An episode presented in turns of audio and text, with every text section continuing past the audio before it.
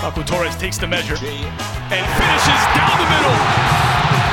First shot of the match from Orlando City. Past Carlos Coronel.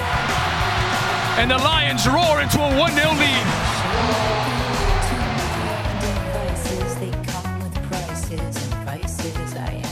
Well, ladies and gentlemen, welcome back to the Orlando Soccer Show. Uh, I would say it's been a while since you've heard from from us, but it's it's mainly just me because well, these guys have been doing pre and post game shows. So for those of you who haven't been paying attention, the Orlando Soccer Show pre-game and Orlando Soccer Show post-game shows are available. The pre-game show for this game against Cincinnati is going to be coming up later this week, and the post-game show from the game against the Red Bulls. It's a nice little 20-minute recap of uh, what happened in that 90 minutes of soccer. So that's already up on the uh, multitude of places that you can find this podcast, including Apple, Spotify, iHeartRadio, and which is the other one?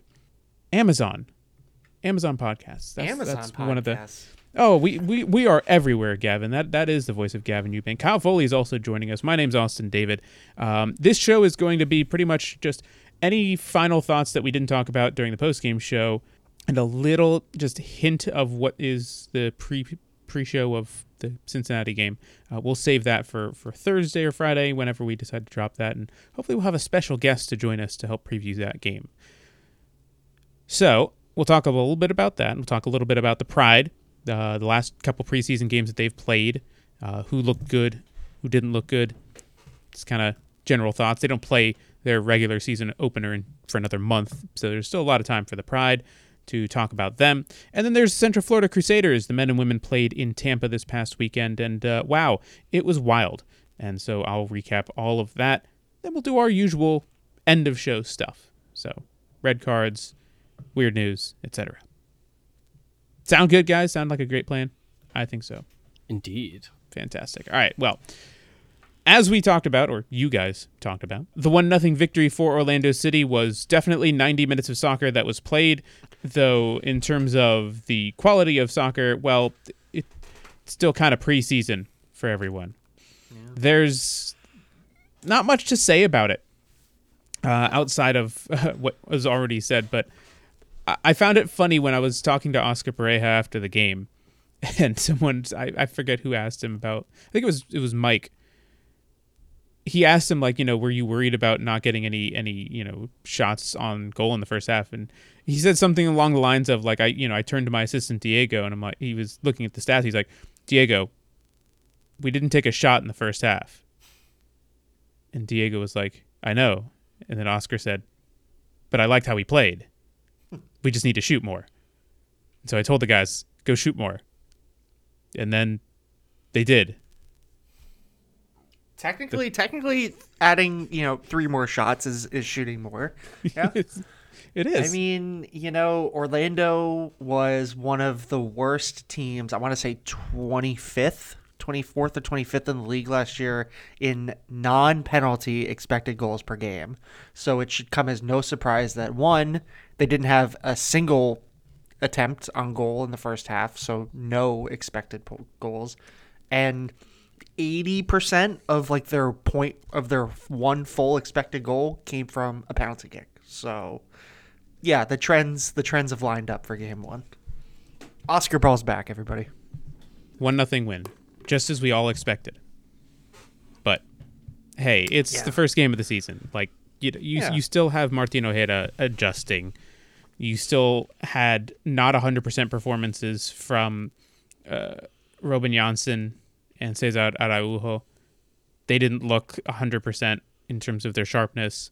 It's going to be some growing pains in the first couple weeks. Like they they got to understand where these guys are going to be and how they play and everything. So give it some Yeah, I time. mean, yeah, and, and you know, and it should be like noted, like Red Bull is a really good team. You know, unlike Orlando, which saw what four new like regular starters compared to last season, a bunch of new p- players on the team.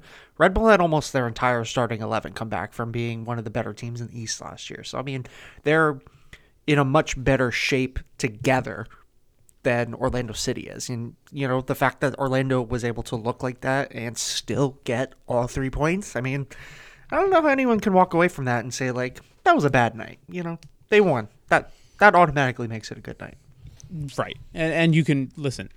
You can pick apart performances all you like, but at the end of the day, a 3 points is 3 points. And I've heard Oscar say that so many times over the last couple of years, it is kind of silly.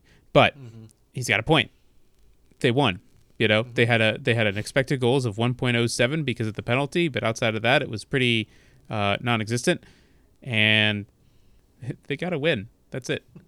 They attempted six shots in the entire game, and that was the uh, lowest total for any team in a game so far this year.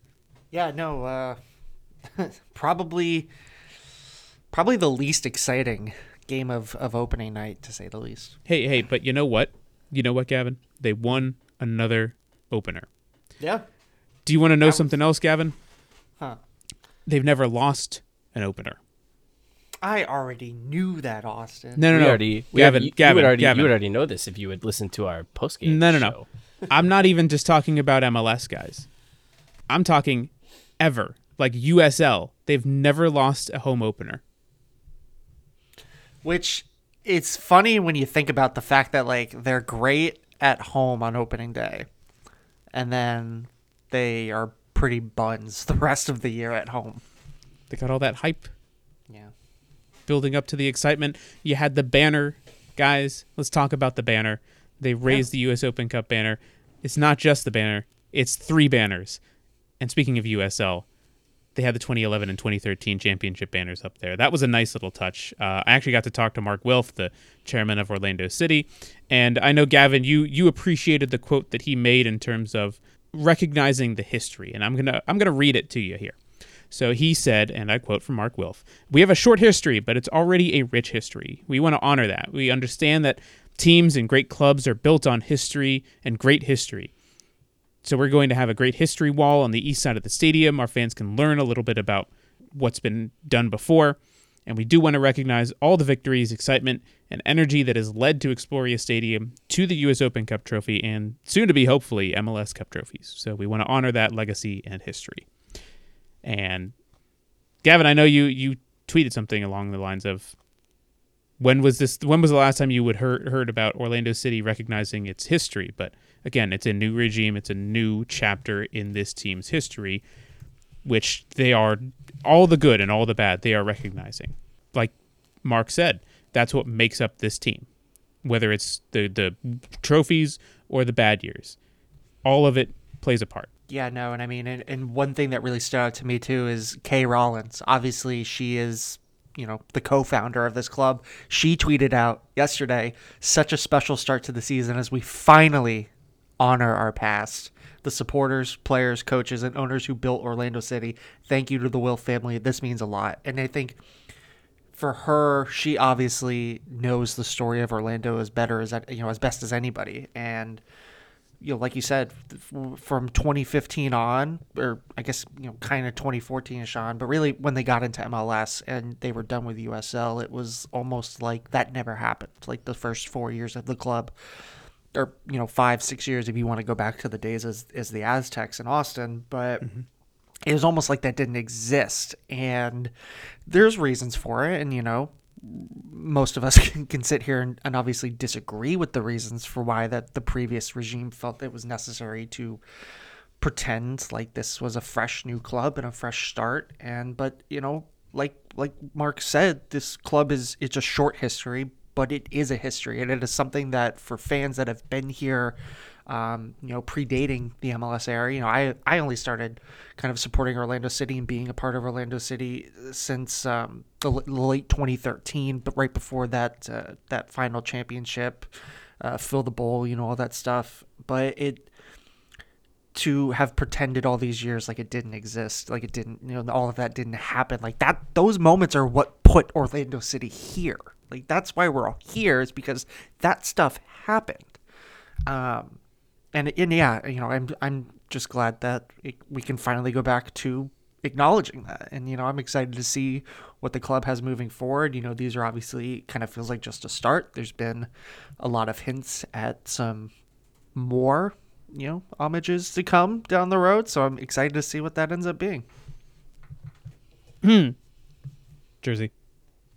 That's the hope. That's the hope for everyone. I'm sure. The I've, red I've heard it. jersey, the the red jersey, and the rotating lion statue. Those are the two things we're all begging for. You know, I can tell you one thing that's going to happen potentially, and one that will never happen. and I, I'll let you The- the guess ro- which one that is. Rotating lion statue, 100% happening. The red jersey, probably not happening. MLS rules, you know, you know how it goes. Just put it to you this way: where, where in the stadium are they putting this giant rotating lion statue? Well, it's it, it's right outside. They got four enter. roofs. That also Four roofs on the stadium. No, they're- if anything, they can do that like digitized lion that like jump like if you put like VR goggles on or something, you see it like climb down from the roof. remember, Oh, remember You're thinking about the Charlotte or the Panthers thing, aren't you? yeah, that's it. Just do that. Oh, God, It's easy. honestly, I, So- I'm pretty sure. fun. Listen, I'm pretty sure a lot of season ticket holders still have that uh, season ticket package from from years ago. I think it was 2016 or 17, where it was like the VR headset where you put your phone in and then you just like look through it. I'm pretty sure a lot of fans have that and didn't throw it away. Wasn't that for like looking at your seat because the stadium hadn't opened yet? Uh, it was that plus some like VR content that they actually filmed, and then they realized it was too intensive to do, and then they kind of just didn't. Um, it was a good Part effort. of that part of that Lion Nation thing that like never got off the ground. Yeah, I mean that that it's been a, a work in progress for years now, um, and they haven't quite figured out how to best utilize it. There's potential in it, but it's just a matter of trying to figure out what that potential, its best potential is. I would imagine too that now with Apple, the content focus is pretty much going to that also. Correct. Yeah, in terms of like getting there, there, I don't think there's any more subscription to Lion Nation where you have to like pay money to to get like exclusive content because that's just going to be Apple. Uh, they don't have like the team just doesn't have the resources to be able to put exclusive content on Lion Nation, mix it in with Apple, and then mix it in with just general club content. Like that, that's just too much to ask right now. And plus, you know, I don't think they really need to nickel and dime fans right now. They're they're already paying for for season tickets and all that. So I think that being more open and, and available to fans rather than trying to close them off behind paywalls, more paywalls, uh, is probably the the right step. Yeah. Outside of the U.S. Open Cup banner and all of the the history behind that, guys, there's there's not just one game this week. There's two and that's within a span of a couple days. I, I'm talking about the span of the next week, because Orlando City travels to Mexico to play Tigres, almost like a day after they play Cincinnati at home. So they play on Saturday, they leave Sunday, train Monday, Oh, play Tuesday. Ooh, They're leaving Sunday to go to Tigres. Pretty sure. Yeah, that's gonna be a rough one. I mean, if you're, I feel like what's tough too is, I mean, this is, on one hand, you you want to play, a you know, against a really good team before you head to Tigres. On the other hand, you now have to try to balance competing against FC Cincinnati, which is, by most accounts, you know, one of the better teams in the East. One of you know, They're much better than they used to be. Yeah, sh- yeah. After a three-time wooden spoon, they are now in talks to be a Shield contender this year. I mean, and then like you said, two days later on Tuesday night, they're going to be playing in Concacaf Champions League. So the the timing's not great. Um, what I mean, what are you curious to what you guys think? Like, what do you do if you're Orlando? Do you Well, play it's funny. most it's funny starters and rest that. them, or It's funny you mentioned that, Gavin, because I actually talked to Oscar about that earlier today, and he had some very interesting answers. So when when I asked him about just in terms of the rotation of the squad, uh, he said, uh, and I'll, I'll give kind of a general quote of what he said to me. He said, uh, "It's a good question because uh, you know, including of how soon it is to try and determine the rotation, if if it is right now, uh, which is straining because with Cincinnati, that's what we're doing, and then we can see in the uh, panoramic v- view uh, how our schedule is, and obviously we try and make a decision about that on the night. But the good news is that we have a very complete squad, and now obviously the boys are ready. Uh, we see will, who and when need, people need to be rotated, who's not, and when, and that's the same. Uh, I think we are all responsible for just taking every game one at a time and try to solve that one instead of just seeing too many games in front of us. So at this time, it's one at a time. Uh, it's very That's- that's- non-standard coach speak. Take it one game at a time. so let's let's give the real answer. The correct answer here is when you're wondering which one should be prioritized, it should be not MLS because as we've learned from the new playoff system, regular season games, despite what they're saying, don't actually matter that much. So A- focus as on, much as much. right. So You let's still need to like. There's still a bar where you miss the playoffs. sure doesn't doesn't matter as much. I'd focus on the Concacaf Champions League. Prioritize, listen, prioritize how how many- in the same way wh- in, when- in the same way that U.S. Open Cup was prioritized last year. I think you prioritize Yeah. Concacaf Champions League this year. Yeah, because here's the thing: you automatically qualify for the U.S. Open Cup. You automatically qualify for competing in the U.S. Uh, in the MLS playoff race, right? Not necessarily making the playoffs, but you automatically qualify for the possibility of making it to the playoffs.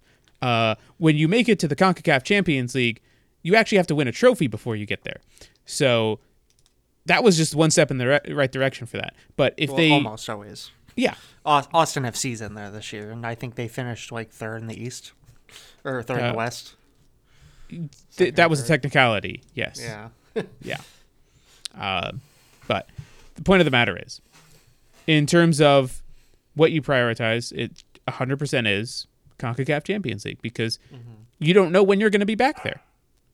There. There's there's no givens for when this team could make it another time to the Champions League. So you put all your eggs in that basket, I would say. Um, you have a deep squad. Time to taste, test that depth early on. Second game, throw some guys out there. Get your your main guys that you really feel like can contend with Tigres rested up and ready to go on Tuesday, and then you get to play DC United that next weekend. So, again, this is what you signed all these players for mm-hmm. to bring in all this rotation, bring all the the squad depth in. The issue is a lot of these guys are probably going to go to Oscar and say, "I'm good." You know, I'll play all 3 games. I'm fine. I feel great. And who's Oscar to say, "No, I don't believe you feel great." He's their coach. That's who he is. Hmm. He's he, he's the one who makes that call. But here's the thing, historically speaking with Oscar, has he made that call? I I mean, we don't know. We don't know what players are telling him behind the scenes. No, I'm just talking about in terms of rotation. How Oh, often well- have you seen the squad rotated How often has there been the course depth? of that? How often has there been depth to rotate? It's a chicken before the egg situation. Like you can't rotate if you don't have Right. the depth to rotate. Correct. Again, it really is just kind of a wait and see situation. I mean, I think the fact that one they have the depth, but two, you know, you're early in the year, so uh, you're you're obviously not tired yet. These guys, however, are not at peak fitness yet, so you have to balance both of those things. You know, if somebody's playing, you know, if this was a month from now and you know peak fitness is kind of getting there, you could say, yeah, I can play 90 minutes and play 90, you know, and start again two days later.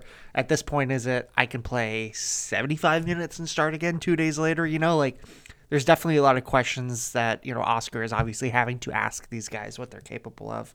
Mm-hmm. But I mean, like you said, the the team has the players to be able to field a competitive squad against Cincinnati and still be ready to go at hundred percent, you know, on Tuesday. So I'm not necessarily worried about it. I think you know at the end of the day, they're they're going to field a competitive lineup to to face Cincinnati. It might not be all 11 first choice starters, but the lineup's going to be competitive. And I mean, we know that there's the talent on this team to at least go toe to toe with Cincinnati in any setting. There you go. All right. Well, enough Cincinnati talk because we're going to leave that for the preview show in a couple days. So, any other notable things with Orlando City? Oh, yeah. Guys, one big news before we move on to the Pride. uh, and it's not 100% confirmed yet, but it's it's it's close.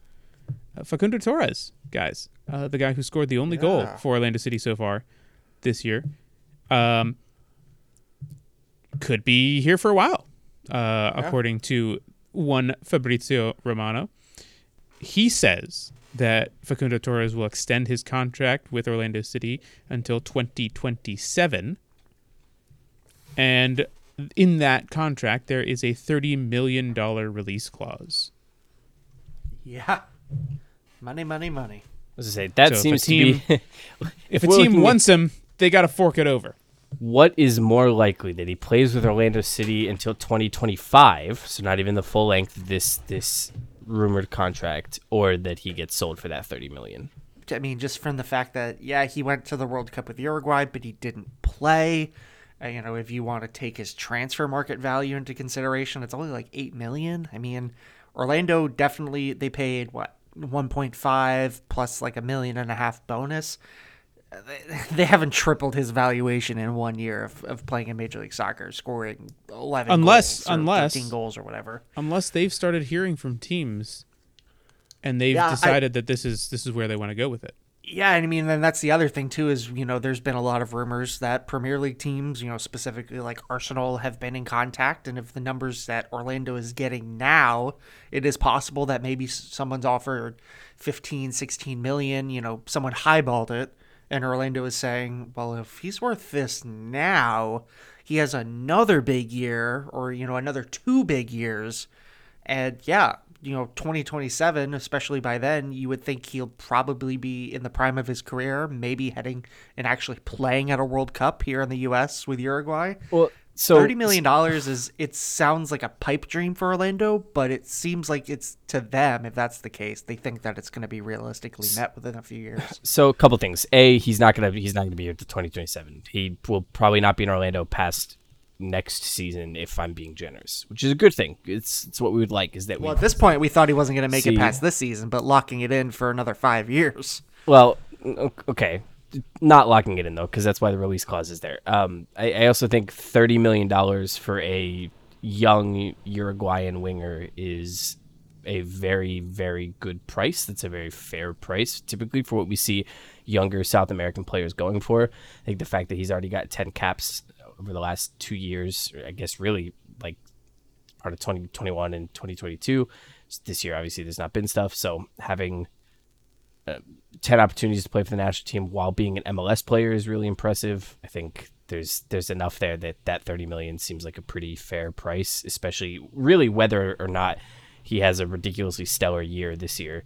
Um, the report is that he was signed for for a club record 9 million, so you're really like you said kind of tripling that value, but I think you also have to take into account the Premier League tax if it is a Premier League club that's coming in, which will likely be what it is.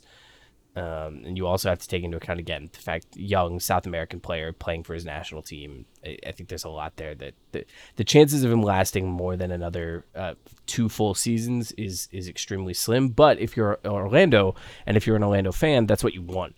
You want the team to have done well enough that he is worth that money and someone is coming in for him. And then seeing what that club has done with money in the last season and a half, you'll see that money reinvested in ways that will likely pay dividends again as well. So I think I think it's a smart move. If it's if that 30 million is the correct number, I feel like that's a pretty solid number and I think that's if your club and I'm not saying it's going to be a club like Arsenal. It, it'll likely probably you might see a, a similar situation to Miguel Almiron going to a lesser named club. So but I think that 30 million almost guarantees that, that he'll be gone in the next two years, which again, if you're Orlando, that's a good thing. That means there's been enough success and he has done well enough to hopefully take the club to an even higher level and then goes on to do that. But yeah, there's no way he sees out. He's here till 2027 and it's just Yeah, I mean- happening. I kind of thinking of too, like Orlando has built this roster this season with so much talent around him that you can only hope that it's going to unlock even more in him. You know, when he has the ability to start linking up regularly with Martino Ojeda and Gaston Gonzalez and Ramiro Enrique and like all these guys are working together, eh, all excelling in ways that he couldn't even before. You know, I mean. I think if you're Orlando City, you're betting on the fact that everything you have in place now is only going to push him towards that valuation, you know, quicker. Um, but I mean, even in, in just the short term, it's it's great because, like you know, like I said, we all kind of expected, like when we were making our uh, preseason picks, like if Facundo's the highest scorer, it's contingent on the fact that he's actually here through the rest of the season. And now, if you're Orlando City, you can kind of say, like, all right, at the very least, we feel pretty confident he's going to be here this season, maybe next, you know, probably all of next season. that's two full years of this group being able to work together and hopefully reach its potential together rather than things start to click but a team comes calling with 15 million in the summer and suddenly Facundo's gone and now you semi blow it up a little bit by losing him. It is also Yep. important to note that that 30 million is not like a like obviously they can negotiate lower for whatever reason if things do go poorly. So Oh yeah, yeah. but yeah, that that sets a pretty good baseline. That sets a good. I, I just I have a feeling he'll be on his way out within the next two years. And again, like that's that's what you'd like to see. You'd like to see him do well, and I think we'd all love to see him make that step up to to another to a top league and a top team because of what he's done for Orlando. And I think I think we'll see, like you talked about, seeing some of the pieces come together this year. I think it'll be interesting to see how that all goes. But yeah, this is this is very clearly setting a like, okay, if you want him, this is what it's going to take to come and get him. And for him, giving him a really firm like, yeah, we understand. Obviously, you're going to want to make that step up at some point. So here's what it's going to cost. And clearly, him and his agents are, are agreeing to, and his his team are agreeing to that, and feel like that's a pretty fair price as well. So Yeah, and I will say, like last year when I first met Faku, I asked him like, you know, aspirations. What what like you do you see yourself playing overseas? Like when do you see that? And he's like, well, sometime in the next five years, I'd like to be playing overseas, but for now, I'm here and I want to be here. Course, that was last year. He had a great year. He's still enjoying his time here, but again, you know, he wants to be overseas playing at the, the top level while he's still in his prime. And I don't think that's a secret. That's that's pretty well known. Like you want to be playing at the highest level possible in the highest competitions to be able to show yourself. And so it's only a matter of time. It's it's fairly inevitable. It's just a matter of when and when it works out for both sides because Orlando City is looking out for themselves, but they're also looking out for Faku. So that's where we're looking at. And then uh, just before we move on to the Pride, uh, I had a nice chat with Ramiro Enrique today. Uh, look for a story about that on the Orlando Soccer Journal coming up later this week. So stay tuned. I am looking forward to that. Yeah, he's, he already uh, speaks English, That's good. so he's he's uh, above uh, a lot of the other guys that have come into the the team. A, a lot of them have been learning English. Um, I remember According was- to Jake Mulraney, only five guys spoke English last year. So There's a lot more that spoke English. Uh, I, I will say that uh, there was one day at training that, that Faku just started saying happy birthday to everyone. I guess because he had just learned how to say happy birthday. So he was just going to everyone and saying happy birthday. he went over he went over to Rob, the, the communications guy. and He's like, happy birthday. He's like, it's not my birthday. He's like, happy birthday. so Faku is a good guy. He's, he's fun. But uh, yeah, that's all for Orlando City that I got to talk about. So let's move on to the Orlando Pride guys. They um, well, they played against the Kansas City Current in their only open preseason game of the season. They won two nothing. Julie Doyle scored the first goal within the first minute, 40 seconds in to be specific. Uh, rookie Messiah Bright, a very bright start for the team. Pun definitely meant. She was very good throughout the entire time that she played. She is officially unsigned, but I don't see that happening for very long. And the other goal was scored by Ally Watt, who scored two minutes after coming into the game. And another rookie, Summer Yates, had the assist. Summer was also really good. Very impressed with her. Um, those are definitely two rookies that are currently unsigned uh, that I would look out for. Just in terms of the the rest of the team, you still had a lot of the kind of non-roster invitees that uh, played. Konya Plummer, who was formerly with the Pride, was actually on the team and training with the team. So she was kind of brought back in and has uh, played a little bit of time towards the end of the game. Uh, Thais Hayes, same deal, played with the team last year, came back as a non-roster invitee, actually scored against UCF, which we'll get into that in a second. But uh, they also brought in Malia Morris, who was a Clemson alum, just graduated, didn't get drafted. Uh, Channing Foster, who most recently played for the Chicago Red Stars, and McKinley Crone, who is from Edgewater High School here in Orlando, played at Alabama, and is one of the if not the all-time leader in minutes played in NCAA women's soccer ever. So, some notable non-roster invitees. And then Emily Madril is the one other player, but she's been signed as a rookie. She looked solid as a center back, starting alongside Megan Montefusco. I really didn't have anything bad to say about her. She talked after the games, professional in every sense of the word, and just very impressive. So that's um, that's pretty much all I got for uh, that game. But again, it's preseason. Can't really read too much into it. Outside of that, they just played against UCF. Again, another 2 0 win. So uh, every single preseason game that they have played thus far has been shutouts. Say with that what you will. Again, preseason, as we know, those games and the results don't matter. However, you do take a little bit out of that and say, okay, well, you know, they lost their starting goalkeeper and they've had three straight shutouts in preseason. That's not bad. The question is who's going to be their starting goalkeeper? At this point, it's Anna Moorhouse. Probably her job to lose. So we'll see. But in terms of the game today, fine. They played UCF, who they're in the midst of their spring season, so they're not 100% up to snuff. But a lot of the players that didn't play a lot in the last game against Kansas City played. So you had a Haley Bugeja, who was just on international duty with Malta. She started the game. Uh, Caitlin Cosme, who missed all of last year due to injury, she started. Uh, a couple of other non-roster invitees started, and through the first half, nothing really happened. Uh, and then Thais Hayes got the goal to start things off in the second half. That was after they brought in Erika Tymrak, Megan Montefusco, McKinley Crone, etc. That was pretty much the majority of the game. Then Haley Bugeja scored towards the end. 2 nothing, standard stuff. Nothing too much to write home about in terms of the game. However, there was some news involving the Pride today. And by today, I mean Tuesday. That is notable that I feel like we should talk about because there was a, a, a big issue with it last year. And, and the the team said, "All right, let's fix it."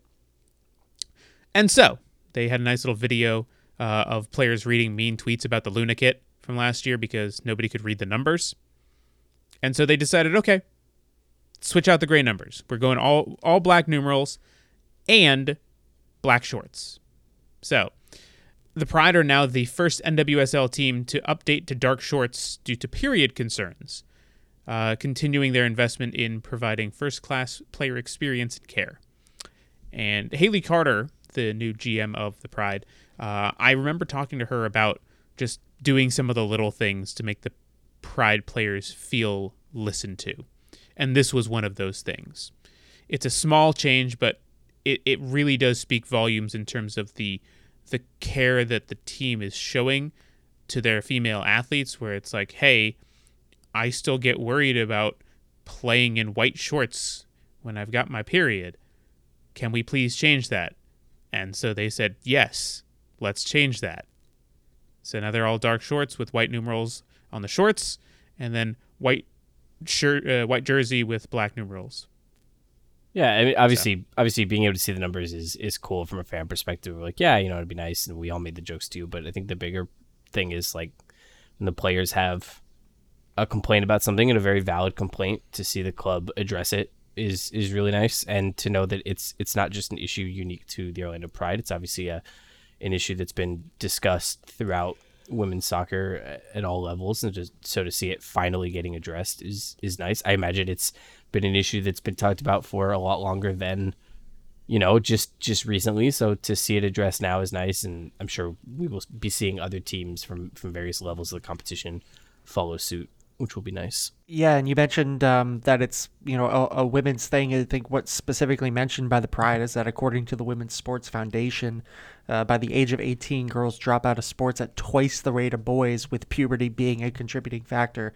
Um, so part of what they're doing is that all girls teams within the women's or, or within the organization's youth structure um, are gonna are gonna make this change as well for both practice and games, a standard that will remain uh, moving forward to reflect the change by the Pride. So I mean that's you know it's not just for the, the you know the pride the NWSL team, but this is something that they are uh, taking on head on, um, and and you know owning this problem and and trying to address it throughout the entire organization and hopefully have a lasting effect all the way down to you know the youth teams that they that they employ.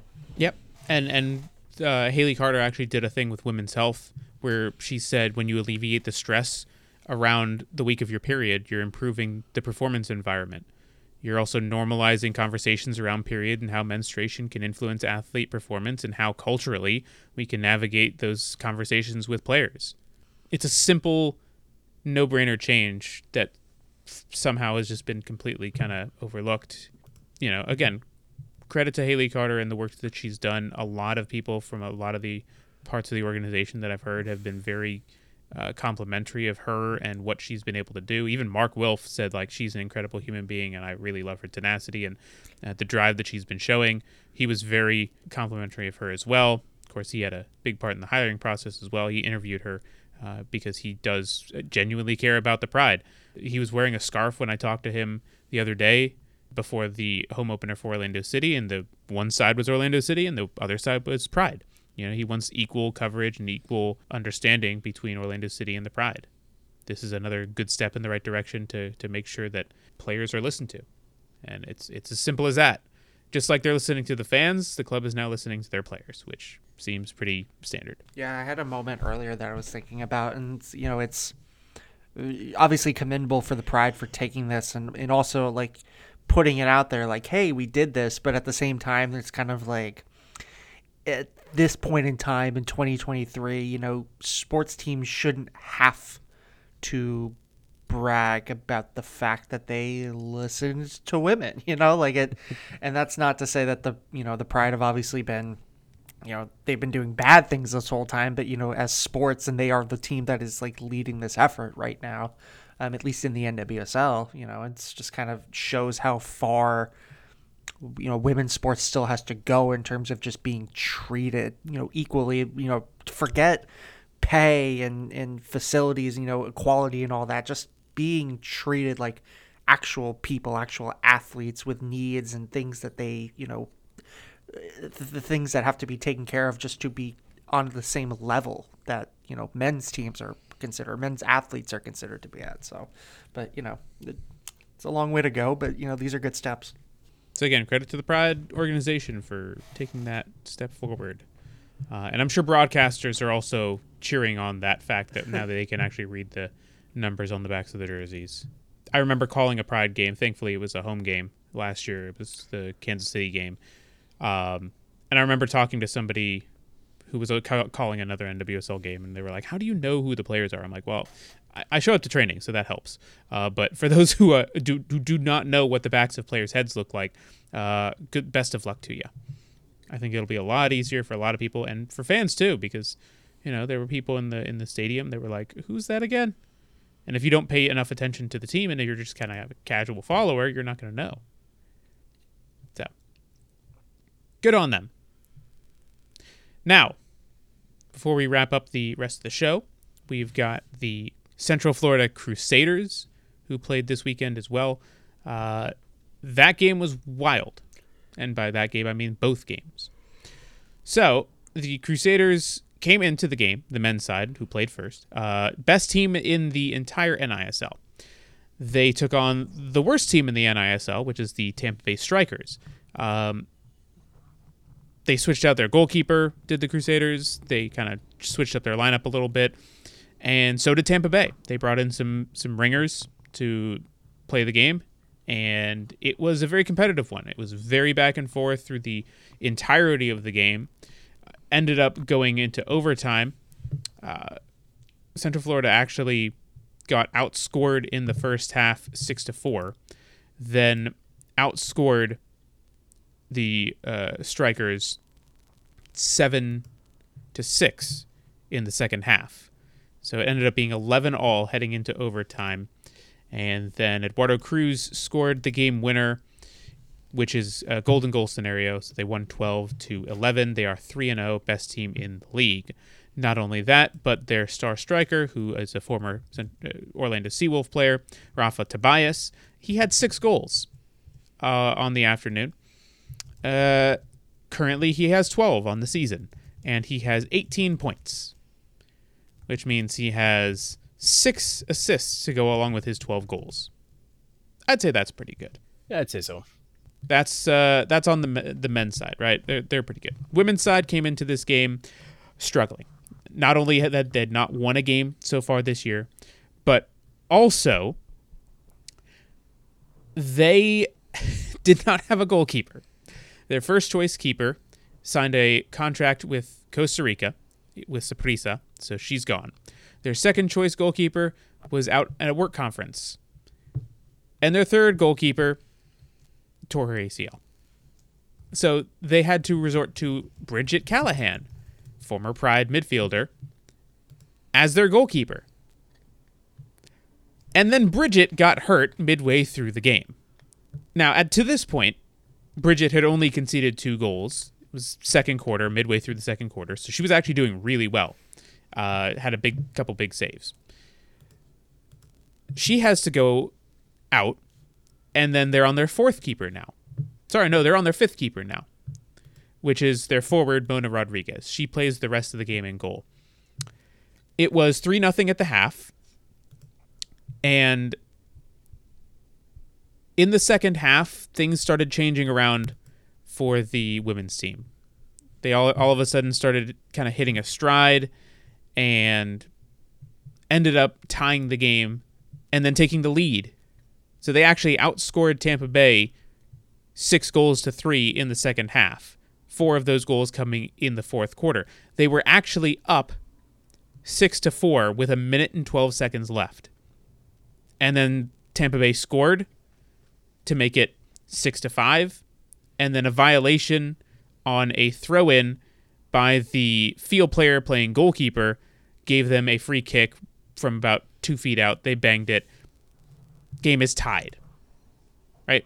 So then it goes to overtime. Five minutes. Golden goal scenario. First person to score wins. You'd assume Tampa Bay, who had a full contingent of players against a fifth string backup field player playing goalkeeper, would be able to score. No, they didn't. It went to a shootout, a penalty shootout. And in that penalty shootout, the Crusaders switched goalkeepers again. So now they're on their sixth goalkeeper officially. And they switched to Olivia Gonzalez, who is the league leader in goals. So they turn to her as a goalkeeper. First penalty that she faces, she saves. Second one is missed. Third one she saves. And the Crusaders win. Nicole DePerna scores the only goal in the shootout. And the Crusaders win their first game of the season. And I don't think I've ever seen anything crazier than that game. Oh, and also in that game, uh, head coach Tom Traxler and assistant coach Eduardo Cruz got red cards. So they finished the game without a coach. Sounds sounds about right. Why do drugs when you can just watch the MISL? NISL, National NISL. Indoor Soccer League. Yeah, it was certainly on one. I will I will put it that way. So, anyways, uh, next game, funny enough, is uh, this weekend on Saturday at the same time as the City game. You're gonna be playing the Columbus Rapids. So Choose wisely when you're getting your uh, evening programming. So yeah, Good thing none of us had to make that choice. Tragic. okay, guys. Uh, let's wrap up the show, shall we? Give me your weird news for this week. Oh, do I have weird news? Kyle, I feel like every single time I introduce this segment, that is the exact answer that you give me. I'm not saying r slash not the onion is just already one of my Herma opened tabs on my computer and my phone, but it definitely is. Uh, so I've got a great one for us this week. Uh, AP has has done some fact checking. The Associated Press. Thank you very much, AP, for this very important fact check because it is important to note that no constipation does not kill more people than rifles in the United States. I guess it's fair to say whoever made this claim is full of shit.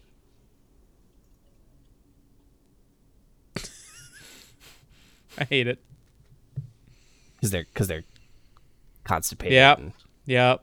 Just making sure making sure we understood the joke. Yeah. Gavin? Austin, there are two things in this world that I truly hate people that are intolerant of other cultures, other people's cultures, and the Dutch. so, this story brings us to a Dutch cop who was, he uh, recently joked on social media about a moment that he had while he was driving, that he was concerned um, a city, uh, Nord Brabant, I guess, in the Netherlands, was the subject of international espionage. He says, during my surveillance rounds, my eyes fell on a suspected spy balloon above my neighborhood. I decided to keep following the balloon, and it soon became clear that the balloon was hanging over the Seal- Seelsen district. Uh, he decided to pull his car over uh, uh, to investigate. and then, after uh, once he cleaned, he cleaned clean. All right, well, the, the article just gets right into it. It was bird shit that was on his window. So uh, the cop thought that he was looking at a spy balloon, um, and it was bird. It was bird poop on the windshield. Wow. That is uh, truly unfortunate. Mm-hmm. Yeah. Good old, uh, good old Dutchman. Any red cards this week? or Yeah, any play- playing advantages, guys? I, I I'm Feel up like- for either. I feel like this is like the multiple, whatever, uh, um, umpteenth time in a row where I've had an advantage to play. But I'd like to preemptively play an advantage, I suppose, because I haven't actually seen the movie yet. I will probably have seen it. Well, I think I'm gonna go see it Friday, so I'll have seen it by the end of the week.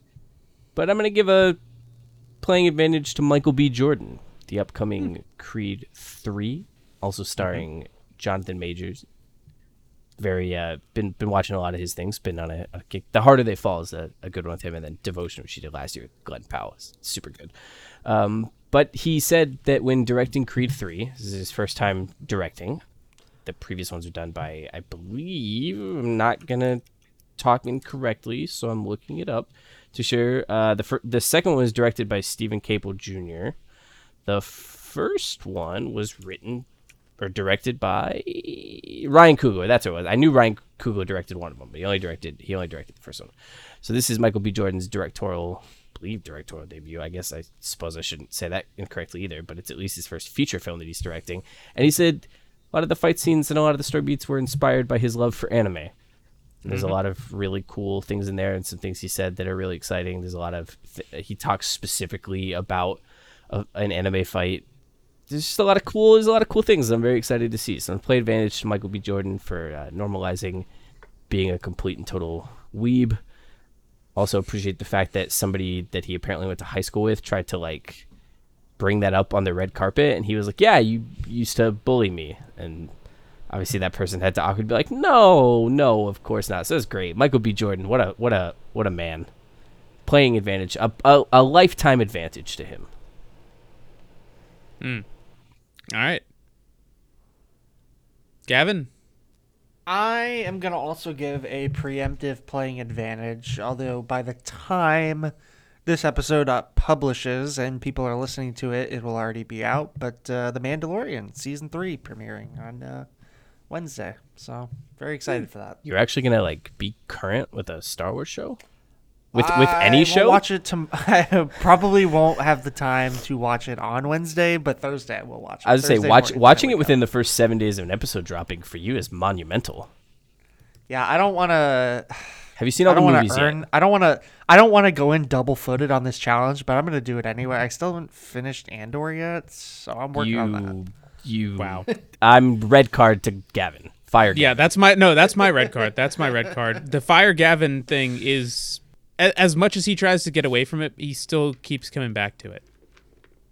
I'm sorry, Gavin, but you you just you keep getting those those pink slips. I'm just so busy, guys. I, I would have? I would have understood more if you just hadn't started it. The fact that you've started it and not finished, because like The Last of Us, I'm sure you haven't started, which you should, because it's great. But you probably haven't I don't started care it for yet. So like, that's fine. It, uh, there's not really. We'll talk more off air, but there, well, there's not for people that are like, oh, I don't want to watch it. It's a zombie show. There's only a couple moments so far where there's been things like that. It's not. It's way more focused about on the, the story. human- yeah, it's way more focused on the human condition and the human interactions. So, I, I will say as someone who also does not enjoy being like I don't enjoy like creepy things. I'm giant wuss just do not enjoy scary. It, it's much less of that and more human interaction. But yeah, red card, red cards, uh, a lifetime red cards for Gavin for myriad reasons. All right. I'm working Now- on it. I'm working on it. before we end the show, we did uh, actually we kind of pulled the room in our Discord, and yes, guys, we have a Discord.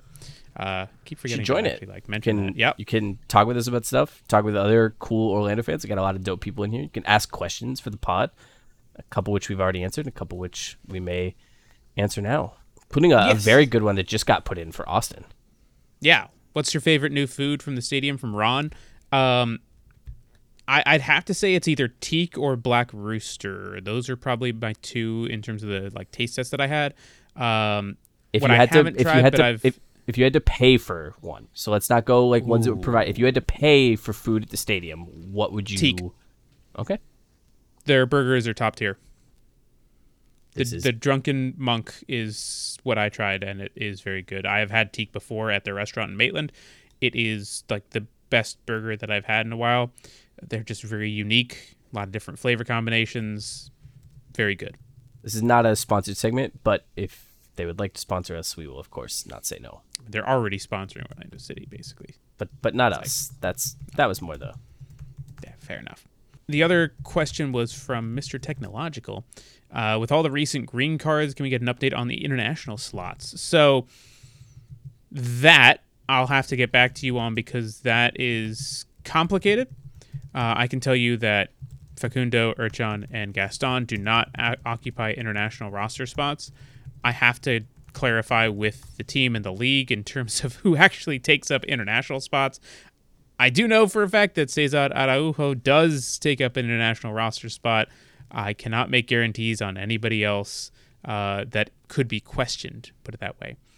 So, This is That, a uh, question that will be answered in the Discord, which we will make sure to promote out. So if you'd like to know the answer to that question, you will be able to find that first in the Discord, and then we will talk about it on next week's episode.